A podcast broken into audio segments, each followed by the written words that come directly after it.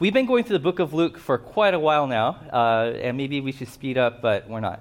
So uh, we're going through chapter 12, and chapter 12 and 13 is going to be called Hang On. That's our theme for this, because we're going to find out there's a lot of instances where people are tempted to compromise, but they decide to hang on. And Jesus here is teaching his disciples and the people around him how important it is to hang on to him in the time that we really feel like we should just let go. So uh, today we're going to be looking at Luke chapter 12 verses 13 through 21. If you want to follow along, you can. All the scripture will be on the screen. Or if you want to read it at home, you could do that too. Okay, so uh, we're going to start right away because there's a lot to cover. And bef- but there's one thing I want to share with you before we get into the passage. Today we're going to be talking about something really sensitive, and that is money. And, and the reason why it's sensitive is because there's a reputation out there that the only thing that the church cares about is grabbing your money. I'll tell you this right now. Everything in this sermon that sounds like I'm telling you what to do with your money is not a command, okay? You are free to do whatever you want with your money, okay? But, uh, but I also want you, if you call yourself a Christian, I want you to be very sensitive to what the Spirit might be speaking to you about today, okay? Because, you know, um, we're, we're required to be very, uh, we're supposed to we're held accountable by God to do with what we own. So, so just that out there. If you're not a Christian, if you're visiting us for the first time, you know, you could apply this to your life if you want. Okay, but just so you know, God isn't interested in getting something from you. Okay, God is interested in doing something for you, and this is just one of those things. So just let you guys know, if you feel like, oh, I should give, and you're like, but the church isn't it for the money, give it to somebody else. Okay, I, we'll get to it when we get there. So that's just the one thing I want you to know. So once again, Luke chapter 12, verses 13 through 21. Let's get started. Okay, here's verse 13. Someone in the crowd said to him, that's Jesus, Teacher, tell my brother to divide the inheritance with me. Now, this story was told 2,000 years ago on the other side of the globe. So when they talk about inheritance, there's a certain code, a certain law that they followed. Okay, and this is what that sounds like. In the, in the Old Testament, there's a bunch of rules, and one of the rules says when you give your inheritance to your kids, make sure that the oldest son gets twice as much as everybody else in the family. Because the oldest son is the one that's going to take care of everything else. Everything that the parents were doing, the oldest son is going to take care of. So, so this is probably a question that came from one of the younger brothers who looked at the older brother who just inherited everything, and he says, You know, bro, you're supposed to give me some money. I, I'm owed some stuff. And because he's not giving it to me, I'm going to go talk to somebody with authority. In this case, is teacher, Jesus, Rabbi Jesus, okay, and says, I know what the law says. I know what the rule says. Jesus, you know what the rule says too.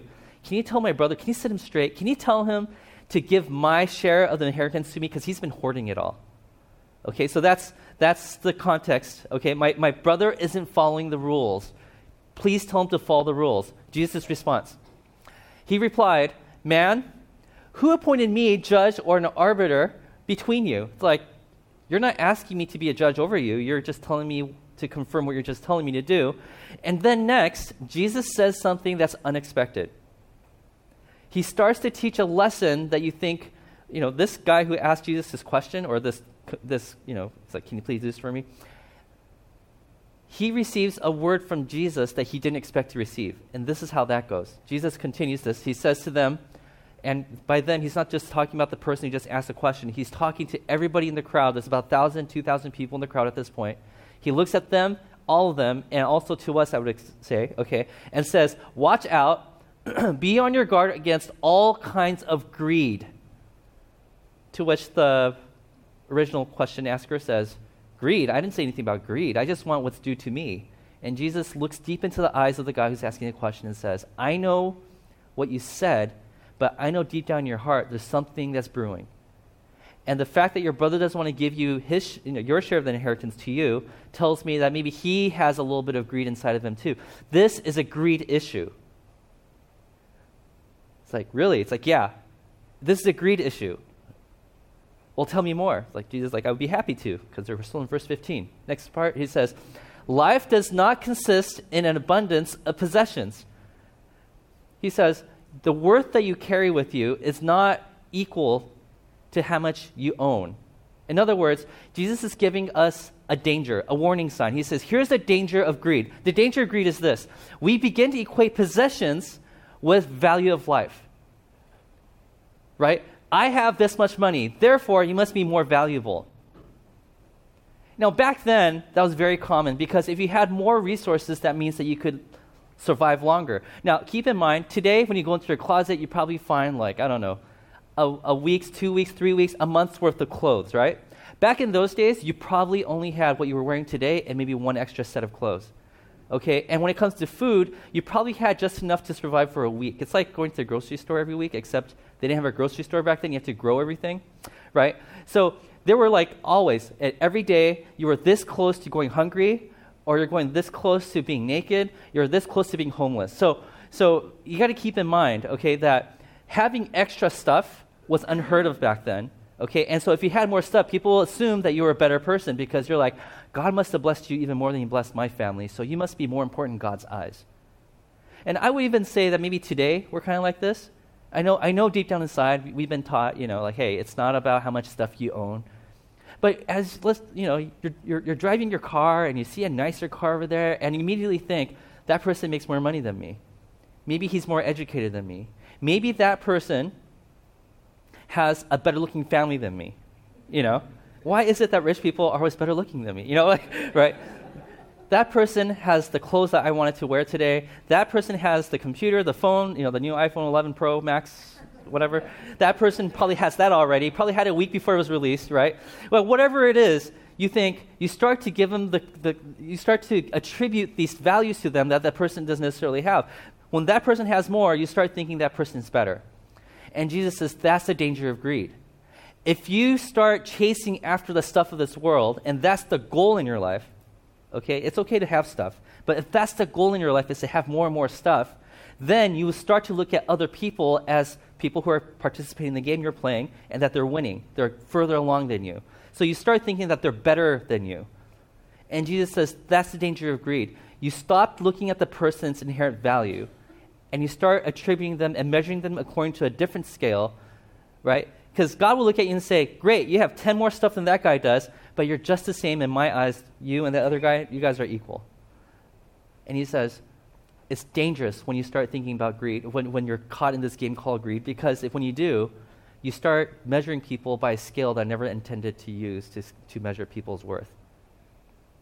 And then, Jesus doesn't just stop there. He's like, Let me tell you a story we call those parables. So, so he says, and he told them this parable. So he's like, it's story time. Are you guys ready to listen? Because when he tells a story, when he tells a parable, usually it requires you to put on a different type of thinking cap. So you have to think in the way that people thought back then in order to understand what he's about to teach us.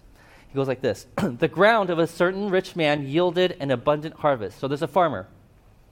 And the ground started yielding more and more crops. Now, if you're a farmer and you had more crops today than you had last year, the credit usually goes to the farmer. But look at the text. Who does Jesus, or what does Jesus give credit to? He says it's the ground that yielded the crop, not the farmer, the ground. He's trying to make a point here. And he says, He thought to himself, What shall I do? I have no place to store my crops. So, immediately in the beginning of this story, in the beginning of this parable, Jesus starts off by giving us this weird scene where he says, it was the ground, it wasn't the skill of the farmer, although that might have something to do with it. Okay, this, the farmer could have been a part of making it grow more than it did abundantly than it did last year. Okay, but he says, but it's the ground. He's trying to paint this picture that it wasn't him that actually was responsible for the crops, but he claims it to be his. He's like, what should I do with my crops? So immediately Jesus gives us this scenario. Your success is not completely derived from your hard work. Like, what do you mean, Kotz? I studied really hard for that test. I deserve that A. Oh, but Kotz, you know, I worked really hard. I worked eight hours yesterday so that I could have this paycheck. Oh, Kotz, I, you know, I, I sacrificed so much so that I could make this much money. To which Jesus would say, good job. Okay, I'm glad you're working hard. I'm glad you're studying hard. But to think that you were the only one responsible for allowing this to happen is crazy. Like you think about, well, you said, I'm a doctor. I, you know, I save lives. I, I, I deserve this pay. It's like, oh, yeah, that's good. You, you probably do. Okay, now I'm not here to say no otherwise. But Jesus would say, but you are standing on the shoulders of people who invented stuff in the past. If you, the way you are right now, were living 200 years ago, you probably won't be making the same amount of money you making, be making today, right? As a matter of fact, the opportunities that took for you to get there, the right schools, the, the amount of tuition that your parents paid, or the, the, the, the, the aid that you got to, you know, to pay for some of the stuff. You know, maybe the, the, the professors you had that taught you in the right way that, that you know, resonated with you. All these things fell into place in the right way so that you could become a doctor. Or maybe you're a lawyer and you're like, yeah, I did this on my own. I, I deserve the money that I have. And Jesus would say, yes, you probably do, but you have to remember that there are other things that happened underneath you that you're standing on. It wasn't just you. Yes, I, don't, I want to you know, recognize that you put a lot of work into it, but you're not the only one. Or maybe you're a CEO. Maybe you're like Jeff Bezos from Amazon. But he's standing on the works of people who created the internet, right? If, he, if there was no internet, there'd be no Amazon. And so Jesus says, I know you work really hard, Mr. Farmer dude. You know, you like you make a lot of money. Good job, right? But it was the ground that gave you those crops. So stop acting like it's all yours. It's not just yours. It belongs to God. So, what he's telling us is this. Your possessions do not belong to you. And so he looks back at the person who asked the question. He says, My brother has a lot of my dad's stuff and I want him to give me my share. And Jesus says, Be careful, that's greed. Why? Because the discussion that they're having is who does it belong to? It belongs to my brother. No, it belongs to me. Or this portion belongs to me and that the rest belongs to them. And and Jesus is like, You're having the wrong conversation. It all does not belong to either of you. It belongs to God who happens to have given it to your brother. And you're like, oh, that's just a wording thing, right? I mean, like, you're just wording it differently so that, you know, it's like, no, no, it makes all the difference in the world. He's basically saying, every, if you bring it down, like if, it, it, like if you think that because you, you're successful in one area, that it was all you, he's like, talk to your parents who probably supported you to get there. And if you want to find out how your support, parents supported you, maybe they had a job that was able to support them. And so talk to that person's boss or the person who started that business. And if you were to track that back to, to when it started, you might find out that there was another person behind it, and behind that there's somebody else, and so forth and so forth, all the way, and it trace, gets traced all the way back to God.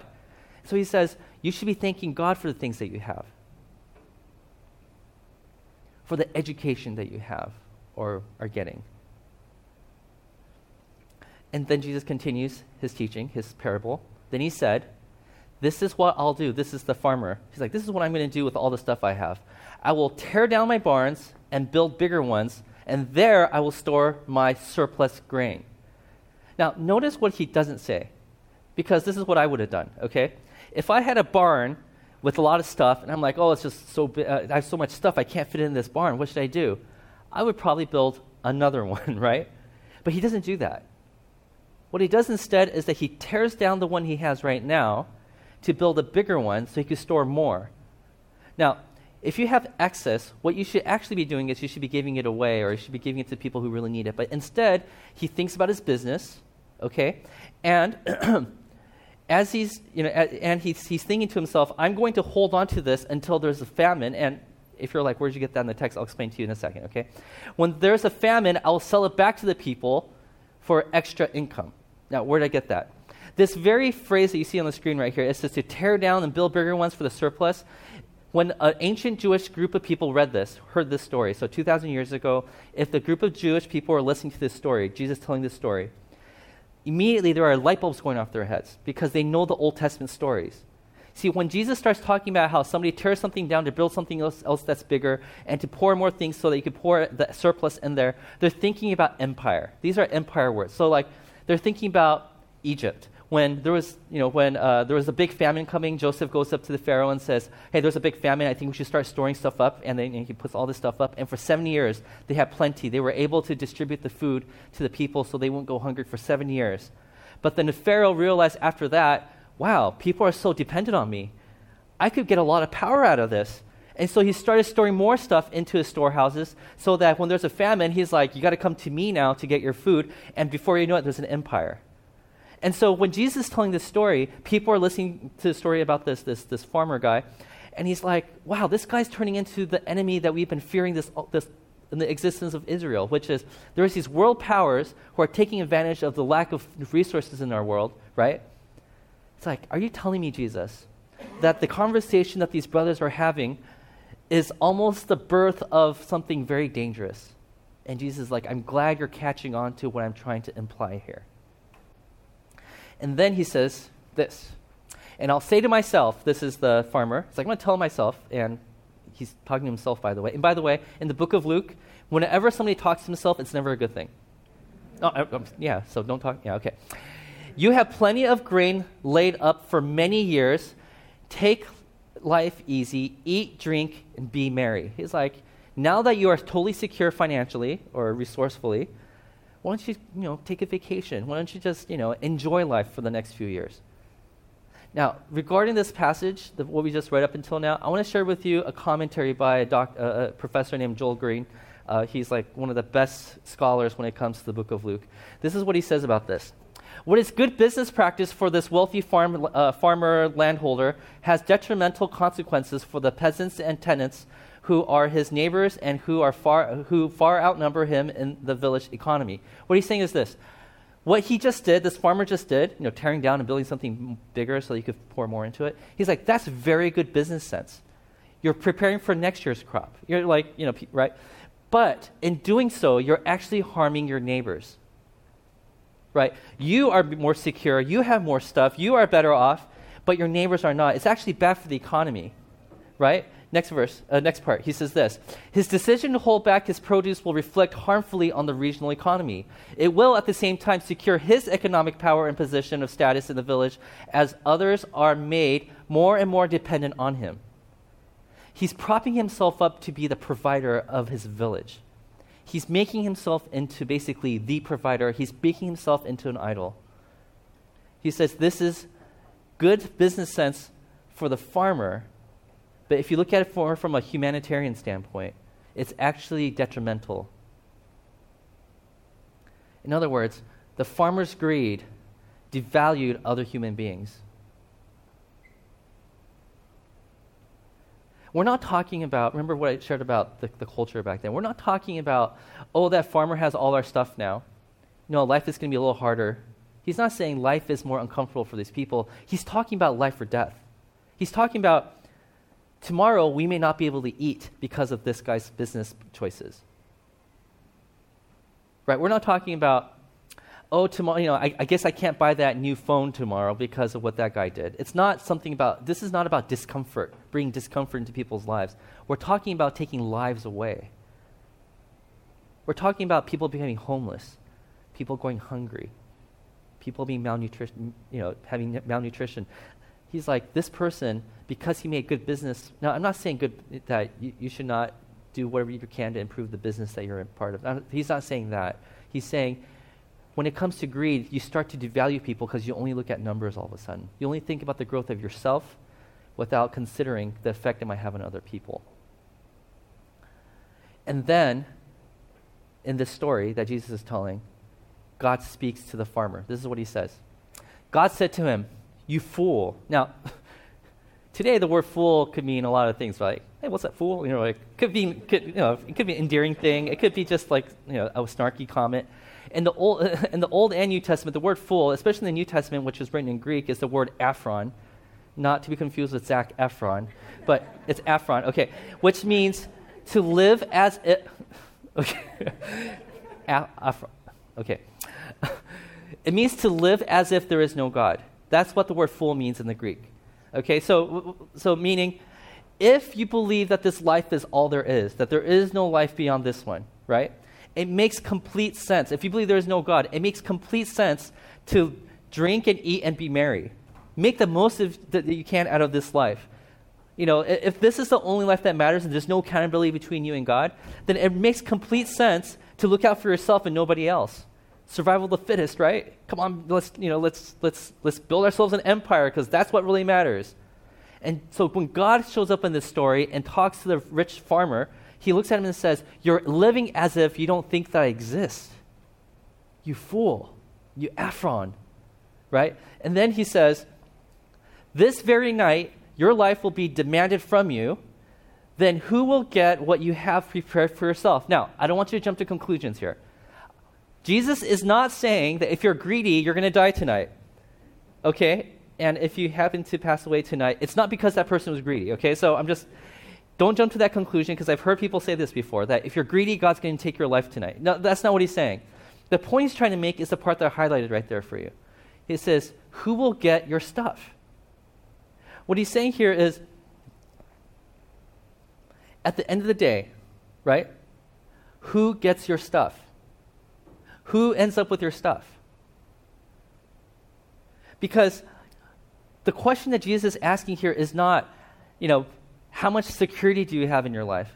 What he wants to do is he's trying to force us to ask this very important question. That question is this Why did God give you more than you need? He's trying to get the farmer to ask that question. He's like, Why do you have, why do you think you have an abundance of crops this year? Or maybe he's asking the older brother, Why do you think all the inheritance went to you? He might be asking you, Why do I have more money than I actually need today? Why do I have more clothes than I need today? Why do I have more, you know, why do I have extra? Have you ever asked that question? Why did God give me so much? I mean, we ask the other flip, right? When you're poor and you're lacking resources and your bills are due, you always ask God, why didn't you give me the stuff that I need? But we rarely ask the other flip side of that same coin, which is, why did you give me so much? And Jesus really wants us to ask that question more than the other question. He wants us to ask the question, well, why do I have so much? And, and according to the story that Jesus gave, that he just told, his answer is this so that you can give to others. The rich farmer, he held on to everything. And he thought the excess that God gave him was so that he could build up an empire. And then God knocks on his door that night and says, Who do you think your, who, who do you think your stuff is going to go to? Because when you die, you can't take it with you. Where do you think this stuff is going? To someone else. So if it's going to end up in somebody else's hands eventually, anyways, why don't you give it to somebody instead of hoarding it as long as you can? Why did God give you more than you need? So you can give to others. Well, why should I give it to others? Because of this. Because everything you have is a gift from God. What does that mean? What he's saying is this with all the stuff that you have, all the excess stuff that you have, bless other people with it. Why? Because everything you have belongs to God that He decided to let you have. And now, so basically, everything you own, your clothes, everything, right? The roof over your head, everything, is a gift from God to you, and God is watching you to say, okay, now that you have my stuff, what are you going to do with it? Are you going to use it to build an empire for yourself, or are you going to use it to bring heaven on earth? And it's not just money. The implication here is your time.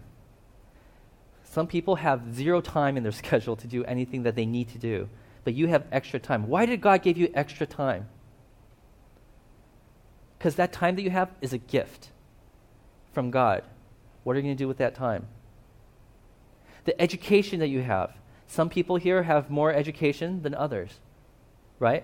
The education you have is a gift from God. What are you going to do with it? Are you going to use it for just yourself? And it's okay to use it for yourself.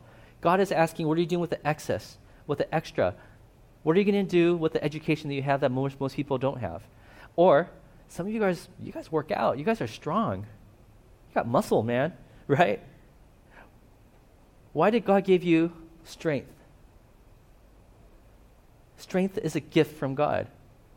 If you use that strength to power over other people, threaten people, act like, you know, use it to boost your own ego, God's saying, I didn't give you this extra strength to you so that you could do that with it.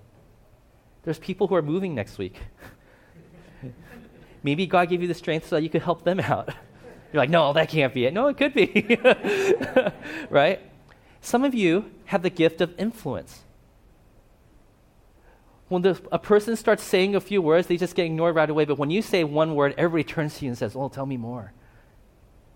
And in the back of your mind, you know there's people who want to have their voices heard, but, but, but no matter how hard and how loud, loud they talk, no one listens to them. Why did God give you extra influence? That influence you have is a gift. What are you going to do with that? How are you going to bring heaven on earth with that extra influence that you have? We're entering into a season where we're going to be voting soon. Some of you have the right to vote. There are some people, maybe your neighbors, who don't have that right with your vote, are you going to vote for something that's just going to benefit you? Or, because that vote that you have that gets counted is a gift from God. Are you going to use that vote to just edify yourself? Or are you going to use that to bless the world? And in the example that Jesus gave right now, he says, Your very next breath, your very life is also a gift. And it can be taken away from you at any moment, and you don't know when it's going to happen. Some of you have breathed many more breaths than somebody else. Somebody else passed away, but you're still breathing today. And that's a gift. What are you going to do with the life that you have? Are you going to use it to build yourself an empire, yourself a kingdom, or are you going to use it to bless other people? This is what Jesus is talking about. He's saying, when you start thinking about how much can I accumulate, when you start thinking about greed, the danger of that is that you only think about yourself and everybody else just becomes a statistic. They're just a number. So you start ignoring their needs, you start ignoring the, the humanity of the people around you, and you just start thinking about yourself. And he says, that's the danger of greed. So keep in mind, the best way to fight greed is to remember that everything that we have is a gift yes, you probably worked really hard to get what you have, but that ability to work hard is also a gift from God. Everything you own belongs to God, and it's up to God to tell us how we should be spending that resource. So let's go on to verse 21. This is how it will be with whoever stores up things for themselves but is not rich towards God. Now, when he says this is what would, what would happen, people, people assume, like, you mean, you know, this is how it will be. They're like, you mean God's going to take my life away? And he's like, no, no, that's not what he means by this. The word this is referring to the very idea that this man in the he was playing the game of greed. He was trying to get as much stuff as possible, and in doing so, he was making enemies, right? So he has no friends. And in doing so, he was turning his back on God because he was acting as if God wasn't around, right? In doing so, he neglected everything, and at the end of his life, he had all the stuff he ever wanted. But when you die, you don't get to carry that stuff with you. So at the very end of the day, or end of your life, what are you left with? Zero right? Because your stuff is being given away to somebody else anyways. You don't have God and you don't have other you don't have people around you, so you're left with zero. So he says, this is what's going to happen to you if you play this game of greed. That you're going to end up with nothing. Right? And this is how it's going to be with people who are trying to be rich with yourself. But he said instead, you should be rich towards God. Now, what does he mean by rich towards God? So let's kind of look into that. Rich towards God, because he says it's not wrong to be rich right? Because being rich is a gift, right? So, what does he mean by being rich towards God? And Jesus kind of explained it to us what that is. So, what we know so far is this that you have to know that everything you have is a gift. So, it's not just how you spend your money, it's a very central core belief in your heart that you believe that everything you have is not yours, that it belongs to God. Okay, so that's, that's the first thing. Okay? And the second thing, the way you want to what you want to do if you want to be rich towards God is you want to give away what you don't need. So w- let me put a lot of you guys off the hook. Jesus is not saying give away everything you have so they have nothing to live off of. That's not what he's saying here. In other parts of the Bible, Old and New Testament, Jesus talks about how you have to meet your needs first before you go on and you know give away what you have because God gave you some stuff to enjoy right? But then God sometimes is giving you more than you need to enjoy. And so at that point, the excess part, you need to give it away. And so when it comes to how we should be spending the stuff that God has given us, He's given us a very simple priority list. Okay, it's one through three. It goes like this Number one, the money you have, the resources you have, the time you have, the gifts you have, use it to live. That means you got to pay a mortgage, pay for food, pay for tuition, whatever you need to exist uh, to live your life as God has called you to live. Right? Some of you, God has called you to go to college. Other of you, other of you, no. Right? Other people, grad school. Some of you, no. Right? Whatever it is that God has called you to live, okay. Whatever God has given you, use that to to pay for that. Okay. Number two is you need to start saving. So maybe God has called you to do something else in the future, like hey, when you have a family God has called you to have, you know, a house or a rental property or a vacation, right? Or car, whatever it is, right? Retirement, right? Save. So first live off of what you have and then save. And then finally, with the excess that you have on top of that, he's like, I want you to give that away. But there's a, there's a problem with this. There's a problem with this model. And now, there, I'm not saying that the, pro- the model that Jesus gave us has a problem. The problem is not with the model, it's actually with us We take Jesus' commands and then we kind of take advantage of it. And I'll explain to you what I mean by that. Because this, okay, so Jesus, around the year AD 30, 30 to 33, this is when Jesus gave this teaching, okay? Since then, after Jesus died on the cross and he rose again, a new group of people emerged, and that's called the Christians, the church. That's who we are, okay? And as they were trying to live according to the ways of Jesus, okay, some corruption started to pop up inside the church. I know, surprise, right? Right? People were starting to spend money on themselves. Like what they were doing is, when it says live, you're like, okay, so I'll pay for my mortgage, I'll pay for my rent, I'll pay for my food, I'll pay for my tuition, right? And then save. Okay, so I'll, I'll save for retirement, I'll save for college, I'll save for my vacation, I'll save for a car, I'll save for an emergency fund, I'll do all that, right? And then you have, like, let's just say, whatever left. Now, when you saw that, that there's excess, you're like, wait a minute instead of giving it away, I can't technically say that I'm saving it for a yacht. So uh, let's just put that in my number two category. You know, like we'll do that. Um, and okay, I'm gonna give this away, but you know, to live, I can't just eat you know the food I'm eating right now. I need to splurge every once in a while. So I'll put this in category one. And so uh, part of my living expense also includes a fine steak dinner from Lawry's or whatever, right? And it's like, okay, I have this much left. Oh, you know what? I would give it away, but you know, I need to save up for the new iPhone that comes out two weeks from now, or you know, whatever, right? And so as you're looking at all this, you're like, oh, look, I have nothing left to give away. And so as the first century church was starting to come together, right, some of the church leaders are looking at this saying, uh, this, this isn't right. There's something, some corruption happening here. So I need to restate to them what Jesus just taught them a few years ago. And so this is a letter from a guy named Paul, Paul the Apostle, who's telling a pastor of a small church called Timothy on what he should do. So this is how it goes. He says, Command those who are rich in the present world not to be arrogant, meaning these people are using their money in the way they're doing and they're feeling arrogant about it because they believe in, the, in, in their hearts that they actually earned this, that this actually belongs to them, that this is my possession, right? That's why they're arrogant. He's like, Command those who are rich in this present world not to be arrogant nor to put their hope in wealth, which is so uncertain, but to put their hope in God, who richly provides us with everything for our enjoyment. He says, first, let's get their mind off of being arrogant. The reason they're doing this, you know, reallocating, you know, trying to justify why they should be spending more on themselves than other people. Like, let's make sure that the first step is that they remember that this is not their stuff. This is a gift, right? Because we have to be reminded that it is God who richly provides us. So Paul is basically telling Pastor Timothy, uh, you need to preach a sermon or teach them in small group that, you know, that what they have is a gift, that it was God who gave it to them for their enjoyment. It's not because they worked hard that they own everything they have. Yes, they worked hard, but it's because of God that they're able to work hard. So just remind them that what they have is a gift. And then, right? I mean, he says, hey, you know, the food that you're eating, the clothes you're wearing, the roof over your head, the next breath that you're breathing is all a gift. It's all give, provided by God who loves us. And then with the stuff that, you, that God has given you, he says this, next verse. Command them to do good, to be rich in good deeds, and to be generous and willing to share. So Paul, he takes this model, next screen, he gives this model right here that Jesus gave us and says, if you guys are having a hard time disciplining yourselves to follow this model because you keep justifying it, you're like, oh, I will just move this to here and there, you know. He gives us a brand new model. And like I said, Paul isn't trying to change Jesus' teaching.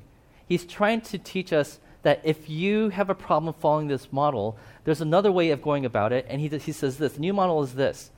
First, start off by thinking of how much you want to give. And then think of how much you want to save. And then you live on the rest.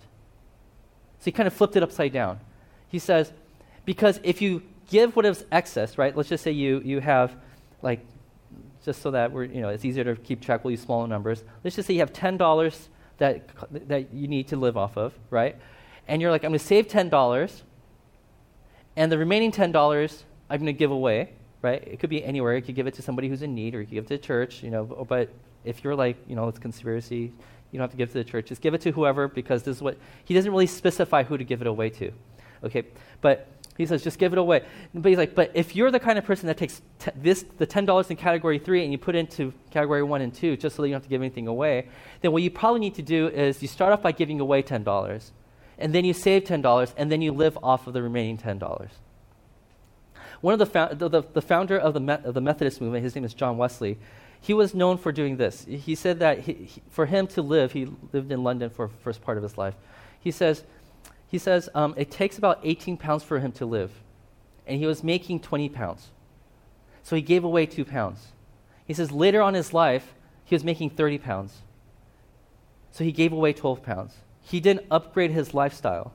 What he did instead was he just, the excess got bigger, he just gave it away. And he was asked, How did you do that?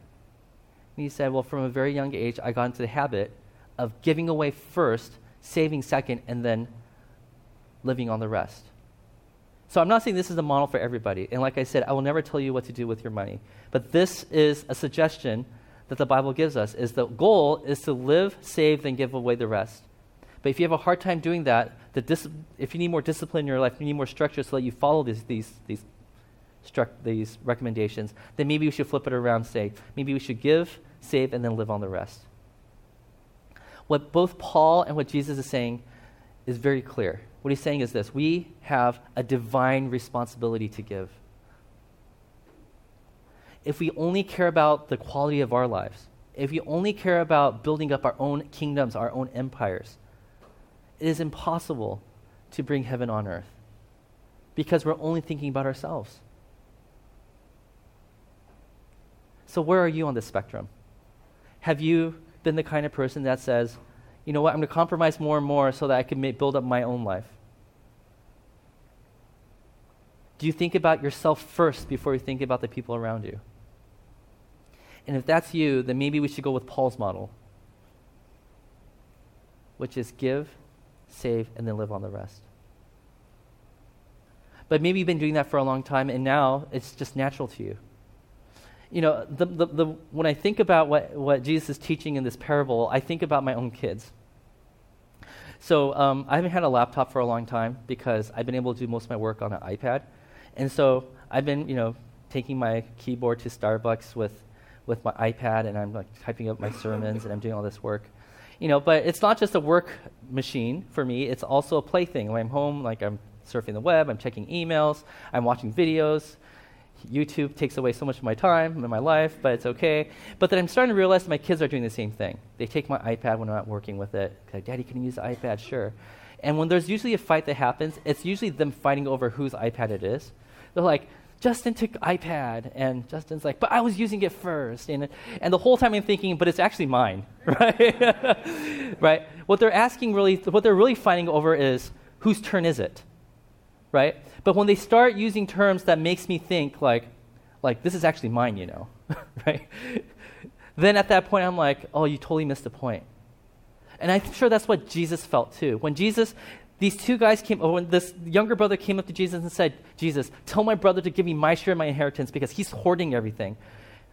I'm sure Jesus felt like what I felt, which is, but it's really mine.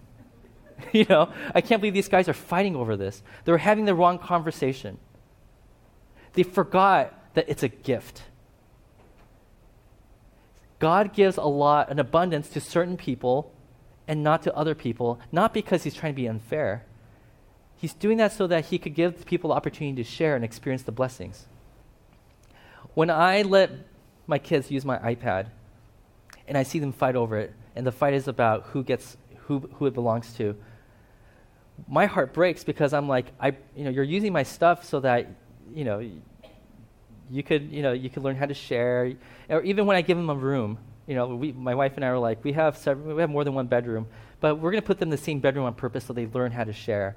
And when they start fighting over that corner is mine, or you know, this part of the room is mine, you can't cross this line, at that point I'm thinking, oh, you missed the point.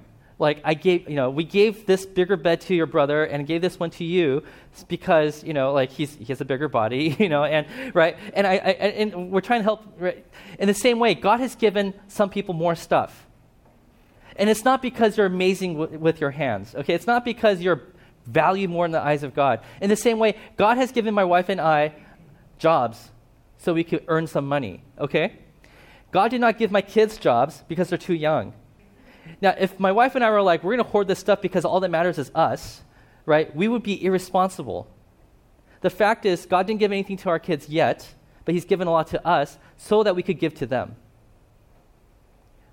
see, and no one would say, This is so unfair, God, that you gave these adults some more stuff than the kids. No, no, no. God wants to make us responsible, right, and participate in the blessings of experiencing this gift from God, and we give it to our kids, and now they're experiencing the gift that came from God that came through their parents. In the same way, your neighbors, the people around you, if you keep thinking about greed, how much stuff you could ac- accumulate, you're going to miss out on the humanity of the people who live around you. So, brothers and sisters, may we all recognize that everything that we have is a gift. And the more we're convinced of that, the less greed there will be in the body of Christ. Amen? All right, let's pray.